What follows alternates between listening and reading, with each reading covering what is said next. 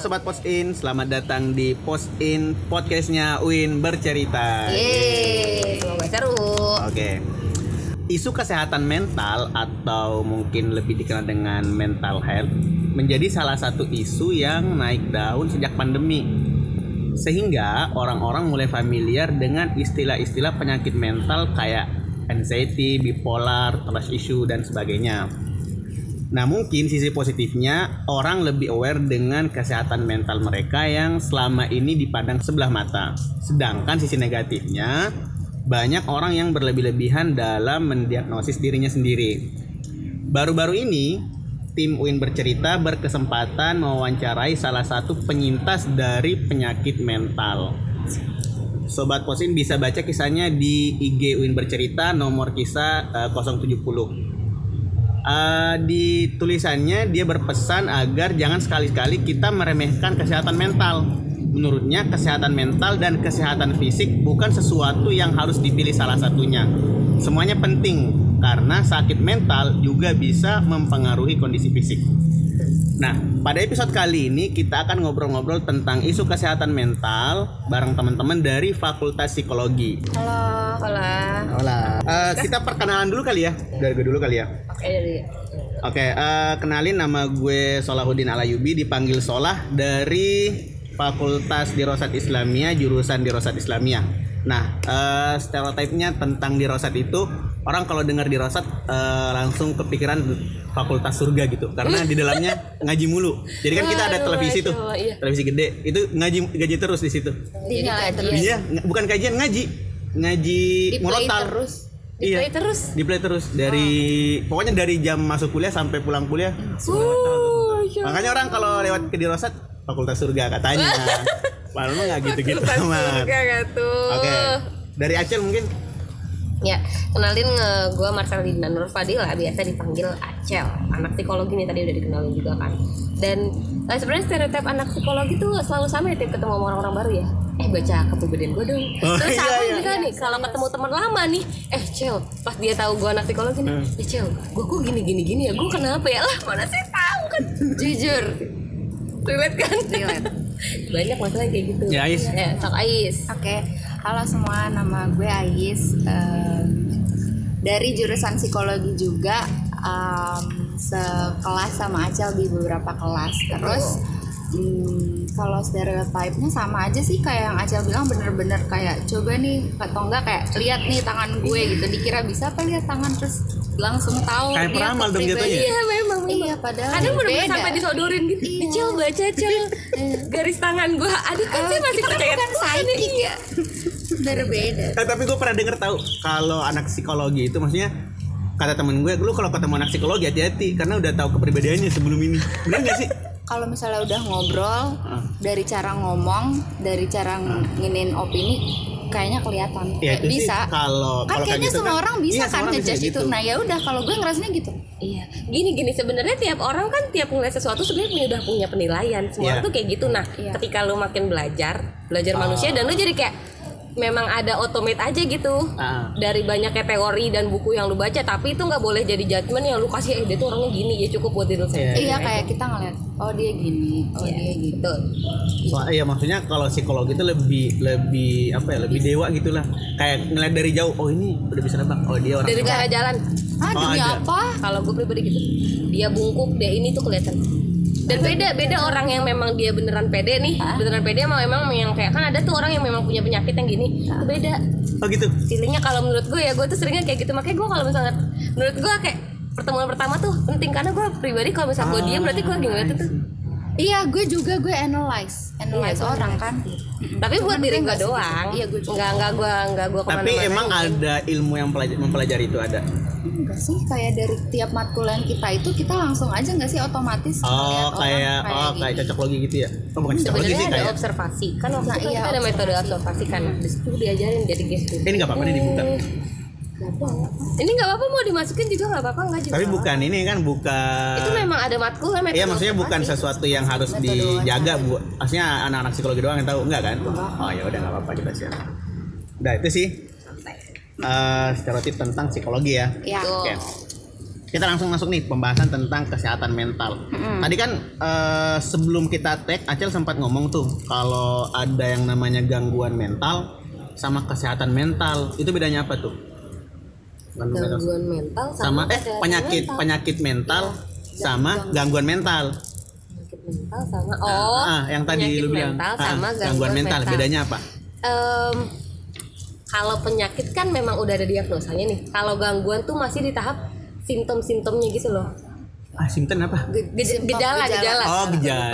nah Oh. iya jadi tuh kalau gangguan bukan berarti eh, mungkin itu OTW ke arah Iya, penyakit iya, iya. beneran gitu ya Ah, ah. tapi gangguan juga sebenarnya kan namanya juga gangguan itu mengganggu Oh, keseharian kita Oke, oke, oke. yang mestinya bisa optimal nih bisa nyampe eh, misalnya targetnya 100 tapi karena ada gangguan itu cuma bisa di 50 Oke. Iya. Nah, sedangkan kalau penyakit itu kan butuh diagnosa lebih lanjut Hmm. dan gangguan juga butuh diagnosa cuma kan lebih kelihatan gitu dia ada gejala yang kasat mata maupun yang kasat mata. gangguan kayak gitu.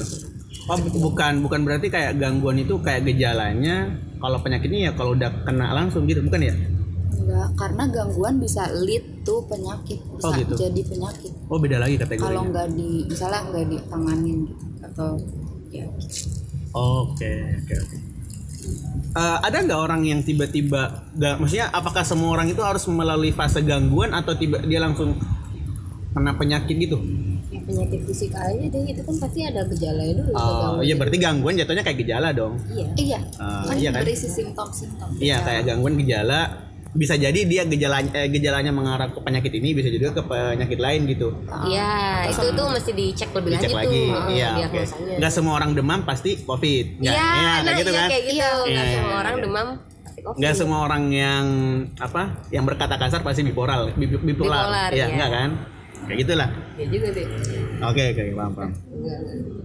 Iya gitu gitu. Nah, kapan sih seorang itu bisa dibilang eh, kita bahas ini ya eh, kesehatan mentalnya ya? Heeh. Kapan sih seorang itu bisa dibilang kesehatan mentalnya udah kayak keganggu gitu? Apa yang paling jelas dari mungkin secara apa, kayak gerak-geriknya atau apanya gitu?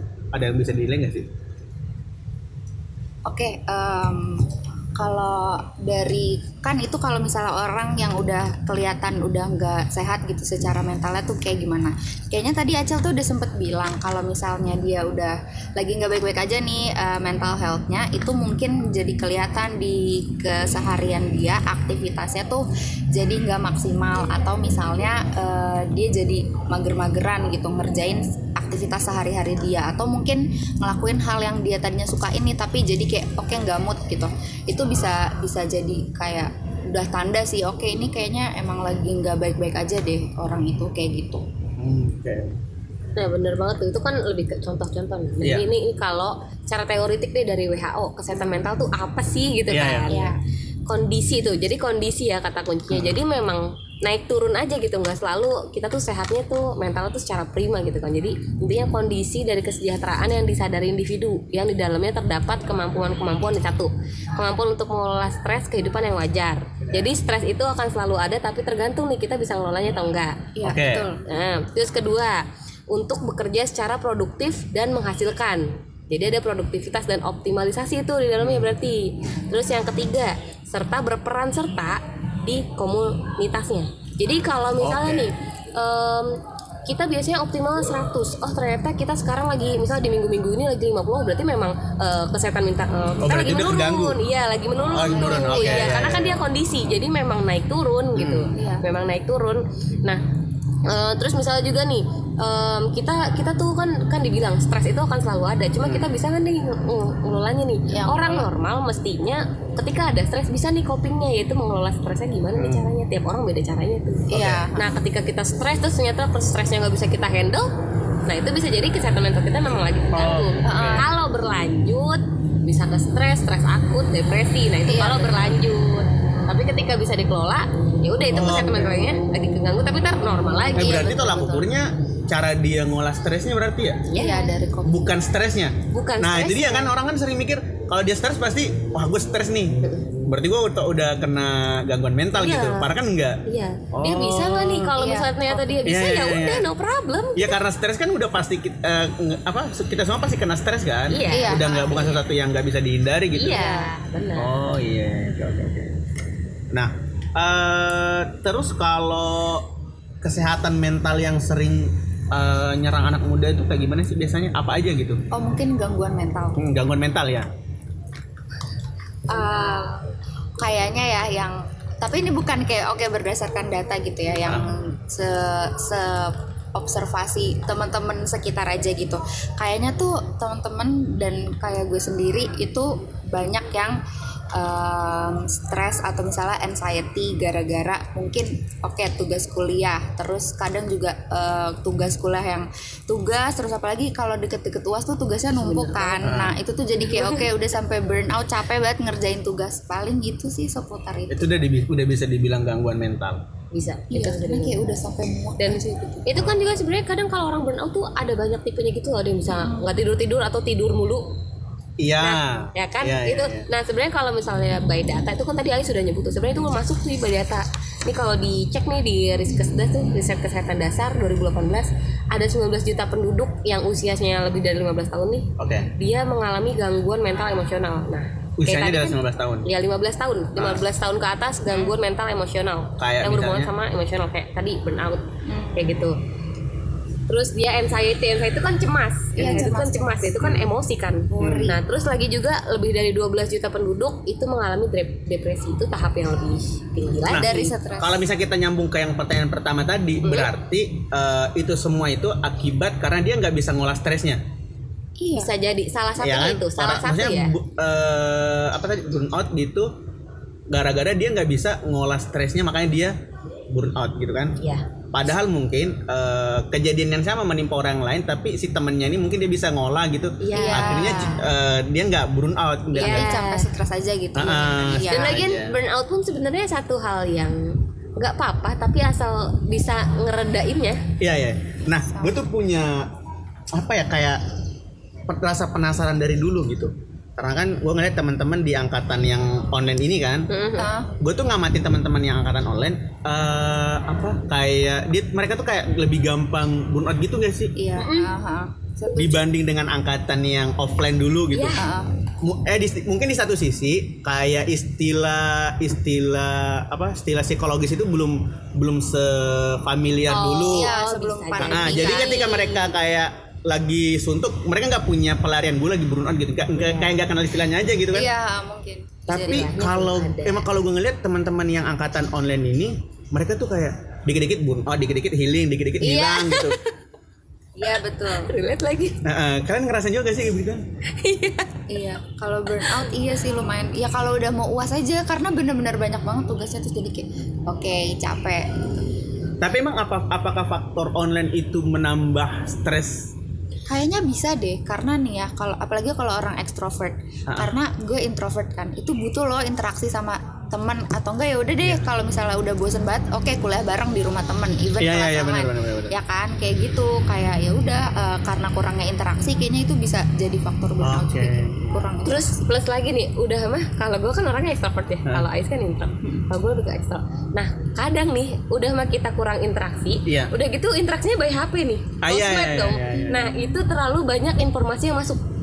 Oh, oh itu faktornya juga ya? Baru. Iya, kan ada yang namanya fear of missing out kan. Hmm, FOMO. Iya, kita FOMO. kita ketakutan kan Nah. FOMO Iya. tuh kan itu juga salah satunya salah satu ya bukan satu satunya ya Hmm. nah karena em, udah mau interaksi kurang terutama pas pandemi gitu ya Iya. mau nggak mau kita harus tetap bisa berinteraksi meskipun by phone Iya. feelingnya kan gak senyampe itu Hmm. terus udah gitu terlalu banyak informasi masuk Dep. iya jadi kayak overwhelmed Iya, jadi semua overwhelmed. sekaligus jadi kayak sedangkan tekanan terus ada sedangkan mestinya kayak baju kotor deh ditaruh kan kecucian Iya. ini nggak ditaruh-taruh nih nggak dibuang-buang ditumpuk terus gitu Oh berarti FOMO itu bisa menyebabkan gangguan Salah mental satunya. juga ya? iya kalau Salah misalnya bener-bener kayak Kes- eh, kesehatan mental. FOMO banget gitu kayak akut lah Oh, overload too much information gitu. Iya, too much information nggak bagus. Oh, Pokoknya gitu. sesuatu yang berlebihan kan Iya, nggak bagus. Kalau misalnya nggak bisa direduksi, Iya, itu iya, kan iya. capek.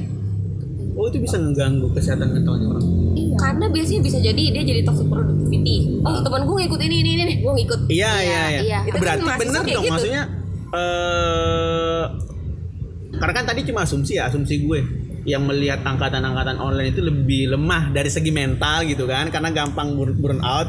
Berarti itu bener ya gara-gara mungkin gara-gara mereka online kurang interaksi dan terkena FOMO gitu akhirnya lebih eh, mental mereka tuh lebih lebih lembek lah kayak gitu fragile kali ya, iya Ah. mungkin sih gara-gara kayak gitu bener berarti ya bisa jadi dari segi banyak psikologis Iya, banyak faktor lain juga karena sekarang kayaknya udah mulai didukung deh orang-orang yang kayak oh kalau misal burnout ya nggak apa-apa ngilang dulu gitu Iya, dulu. iya, Iya, di- lebih kayak kayak dimaklumin dimaklumi. juga eh, mungkin, iya. akhirnya kan ada kayak oh ya udah gue semacam nggak apa-apa gitu Iya kayak ya udah wajar-wajar aja karena kan udah ini di samping memang lagi viral-viralnya istilah-istilah Iya. gitu. iya meskipun kadang ada dampak negatifnya juga Yang Iya. lebih parah tuh kalau mereka berlindung di balik kata itu. ya itu itu maksud dampak negatif Ah.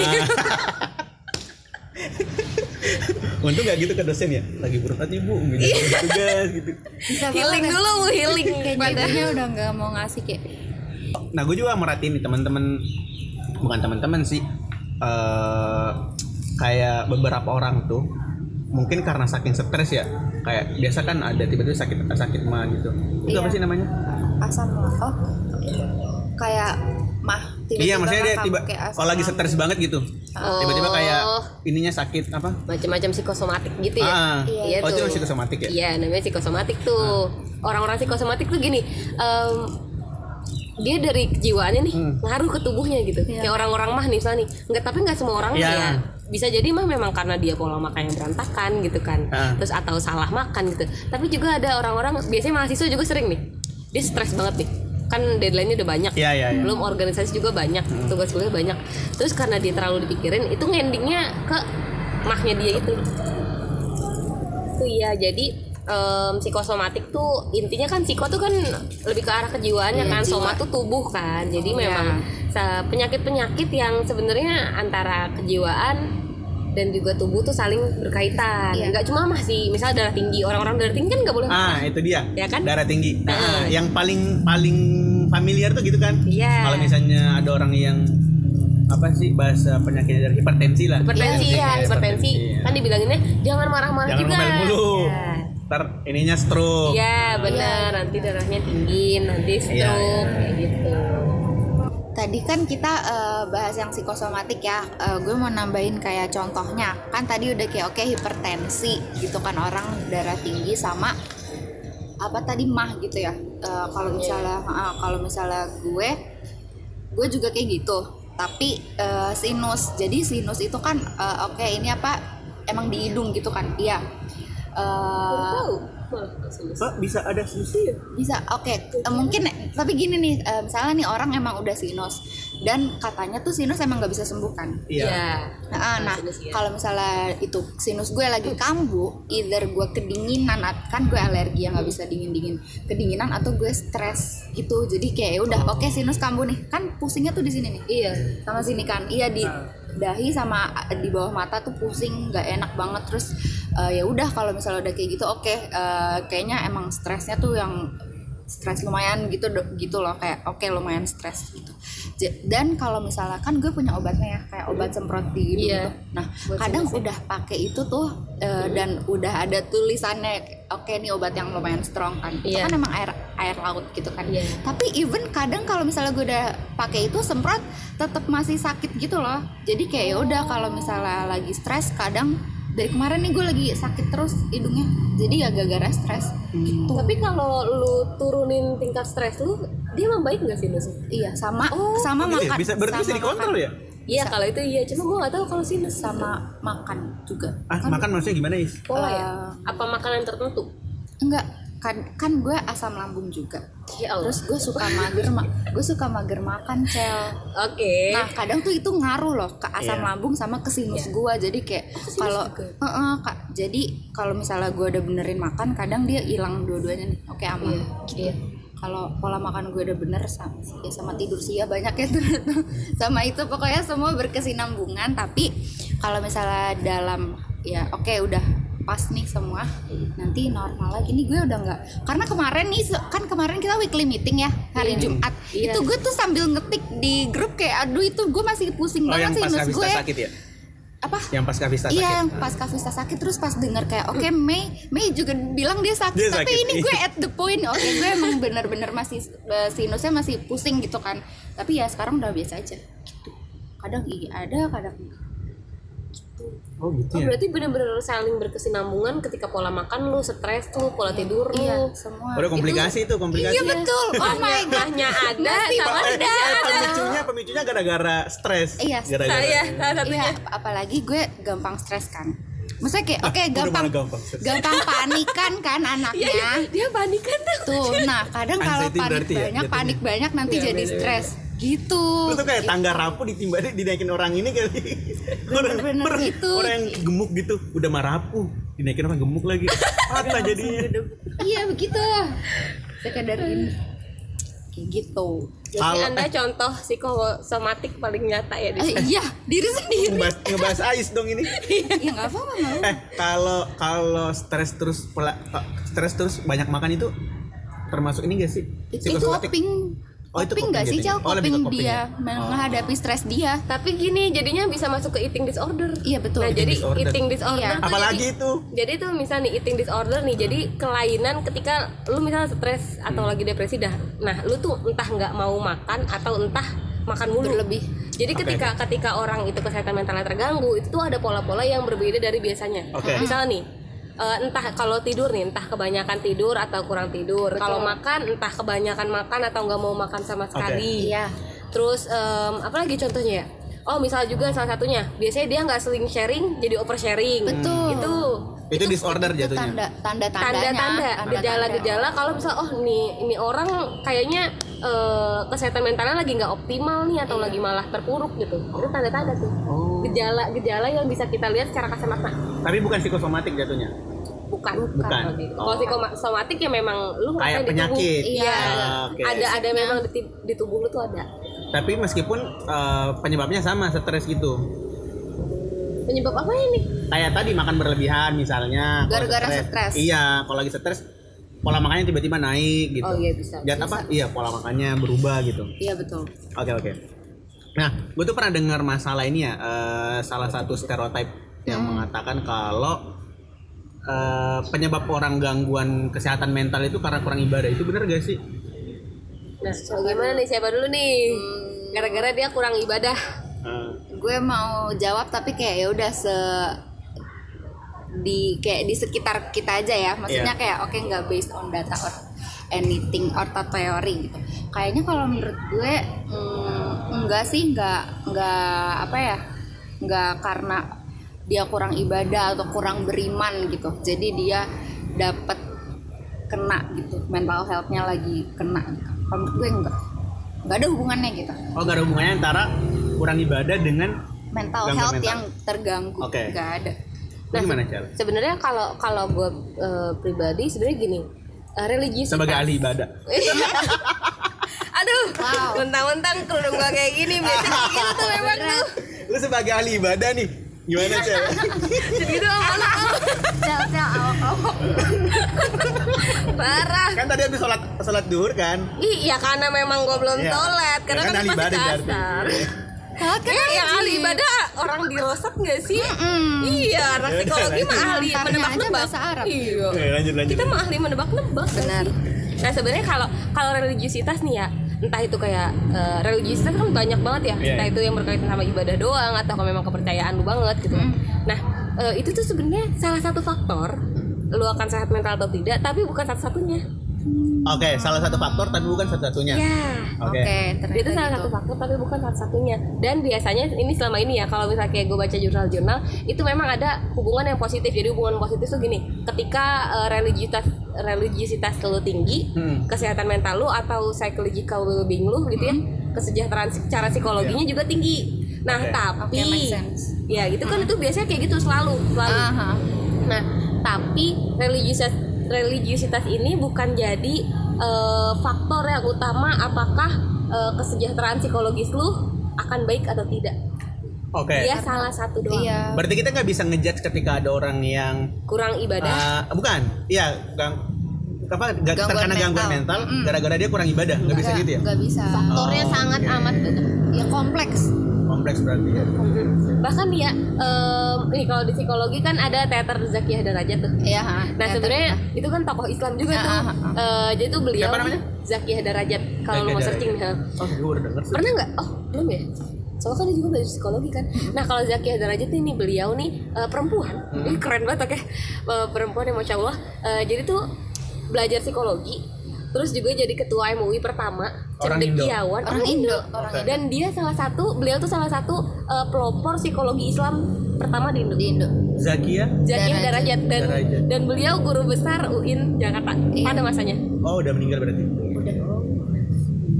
Itu kan jadi tuh kalau misalnya tentang psikologi Islam kita tuh banyak yang rujuk ke beliau gitu kan. Oh. Iya. Nah, terus em, em, menurut Zakiyah Darajat tuh 1985 tuh ada empat karakteristik kesehatan mental gitu. Hmm. Orang yang sehat mental atau tidak gitu ada empat nih. Yang pertama dia eh, terhindar dari gangguan jiwa. Yang yang mana nih? An- dan itu beda antara gangguan jiwa sama penyakit jiwa. Iya. Nah kan tadi kan Iya, ada iya, iya. gangguan, Gang- ada penyakit. penyakit. Iya, iya, iya. Nah kalau menurut Zakiyah Derajat nih, kalau misalnya gangguan jiwa atau neuros, neuros itu gini, jadi masih di tahap yang lebih ringan. Jadi orang itu tuh masih tahu sama bisa ngerasain kalau dia tuh lagi susah gitu. Oke dia Iya, aware oke, ya dia Iya, nyadar dia oh dia dia dia dalam keadaan sadar gitu Iya kayak misalnya Ais, oke gue tahu sinus nih Iya, dan sinus iya, gue iya. tuh gara-gara iya gara-gara salah satunya gue stres nih. Iya, iya, iya. Nah itu dia sadar. Kalau orang psikosis atau orang penyakit jiwa dia nggak sadar. oh Di kesadaran itu itu beda. oh iya iya iya Kalau neurosis eh, orang-orang yang gangguan jiwa masih sadar. Nah terus lagi em, secara kepribadian itu tuh kalau orang neo- neuris neurosis gitu yang gangguan jiwa tuh dia nggak jauh dari realitas dan masih hidup dalam kenyataan pada umumnya gitu. Jadi masih deket lah sama realita yang ada. oke Nah kalau orang-orang yang gangguan jiwa enggak. Ya udah Kayak misalnya ODGJ ya. gitu ya, misalnya orang-orang iya. ODGJ gitu ya, orang dalam gangguan jiwa ya mereka udah nggak menarik nggak- diri Iya gitu. menarik diri terus mereka tuh udah nggak ngerti mana yang realitas, Oke. mana yang di bayangan mereka tuh mereka Betul, tuh nggak betul. nggak tahu itu satu. oke Terus yang kedua itu penyesuaian diri.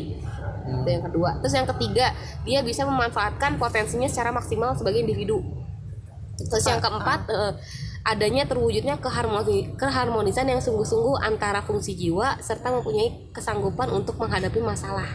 oh Nah jadi ada keharmonisan. Nah lihat deh dari empat itu nggak ada satupun aspek di mana eh, ibu dokter Zakia Darajat itu bilang, Bilang. religiusitas itu juga masuk. oh iya Nah, paham, paham, paham. Bahkan Iya, iya, tokoh iya. pelopornya aja nggak bilang gitu Iya. religiusitas itu salah satu. ya sebagai salah satu tokoh pelopor Islam eh, ya, iya kan? psikologi itu. ini ya Itu kalau ngerujuknya.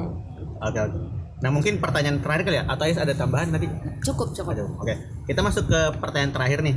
Eh, kira-kira ada ini enggak sih ada tips atau apa lah gitu eh, biar kita kesehatan mental kita itu tetap kejaga gitu. oke Tuh, silakan Ais. Oke, eh, dari gue dulu ya. Mungkin kalau misalnya biar kita oke stay sane gitu.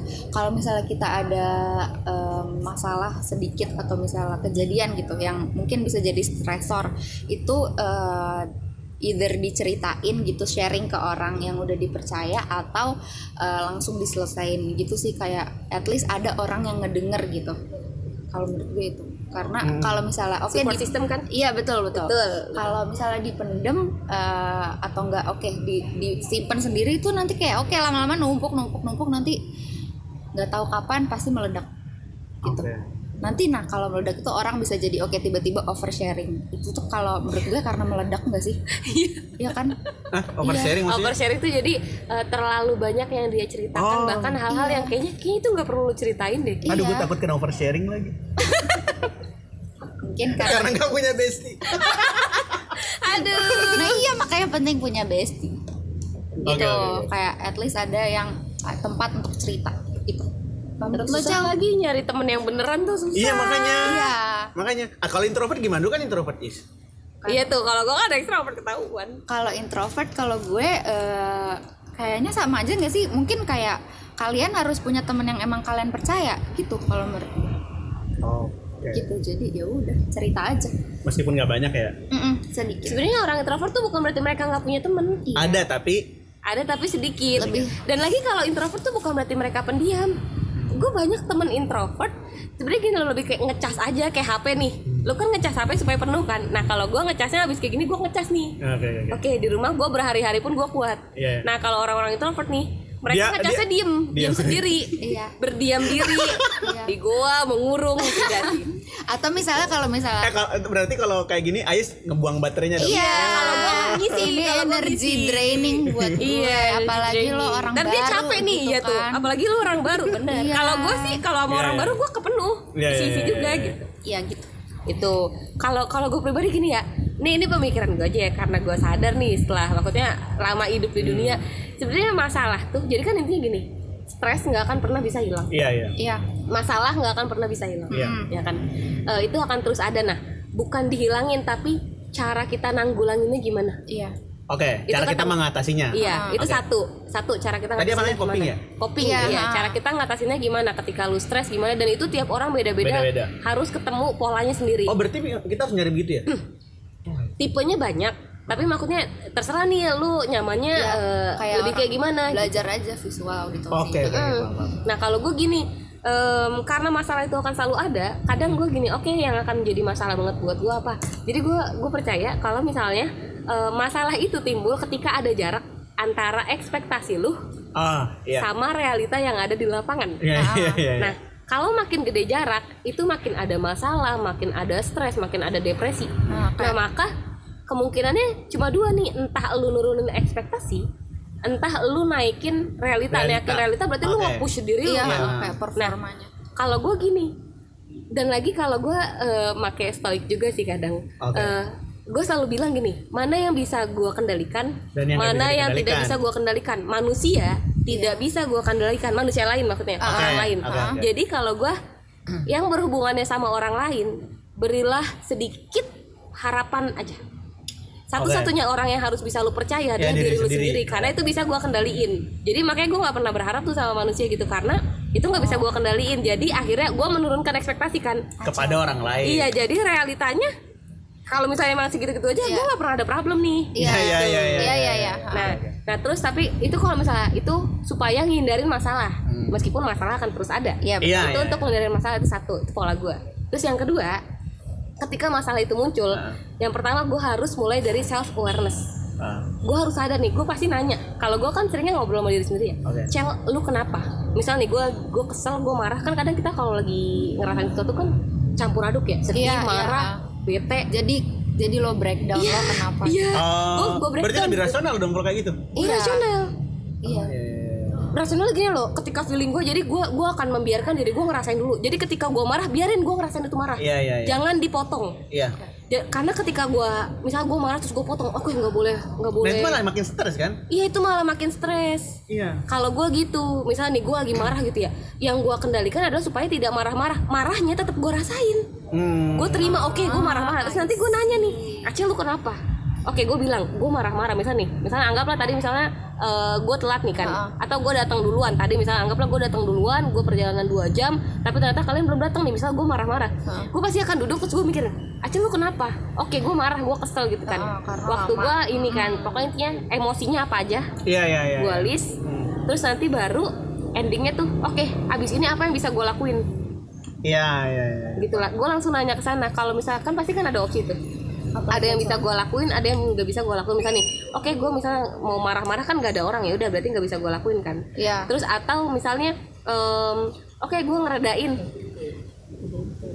Oke gue ngeredain ngeredain emosi gue gitu kan. Oh ya udah gue misalnya nyari makanan untuk ngeredain marah gue gitu. Oh lo makan. Iya, kalau misalnya bisa gua redain. Tapi kalau misalnya nanti pas lagi nyari nih, oh ternyata eh, nggak bisa saat ini nih cara nyelesainnya. Oh ya udah berarti cuma fokusnya ke emosinya aja. Oke. Bukan ke problemnya. Karena itu dibagi dua lagi tuh. Dan kalau udah terlalu banyak gua akan nulis. Jadi gua tuh punya buku yang memang khusus buat masalah. Wow. Aneh gak sih? Enggak enggak aneh. Justru itu lebih Dan itu gue catet, gue catet semua sampai cara penyelesaiannya gimana, gue harus apa, step by stepnya apa, ntar gue baca sampai di sini dulu episode kali ini. Terima kasih teman-teman Posin udah mendengarkan. Sampai ketemu di episode berikutnya. Bye bye. bye, -bye.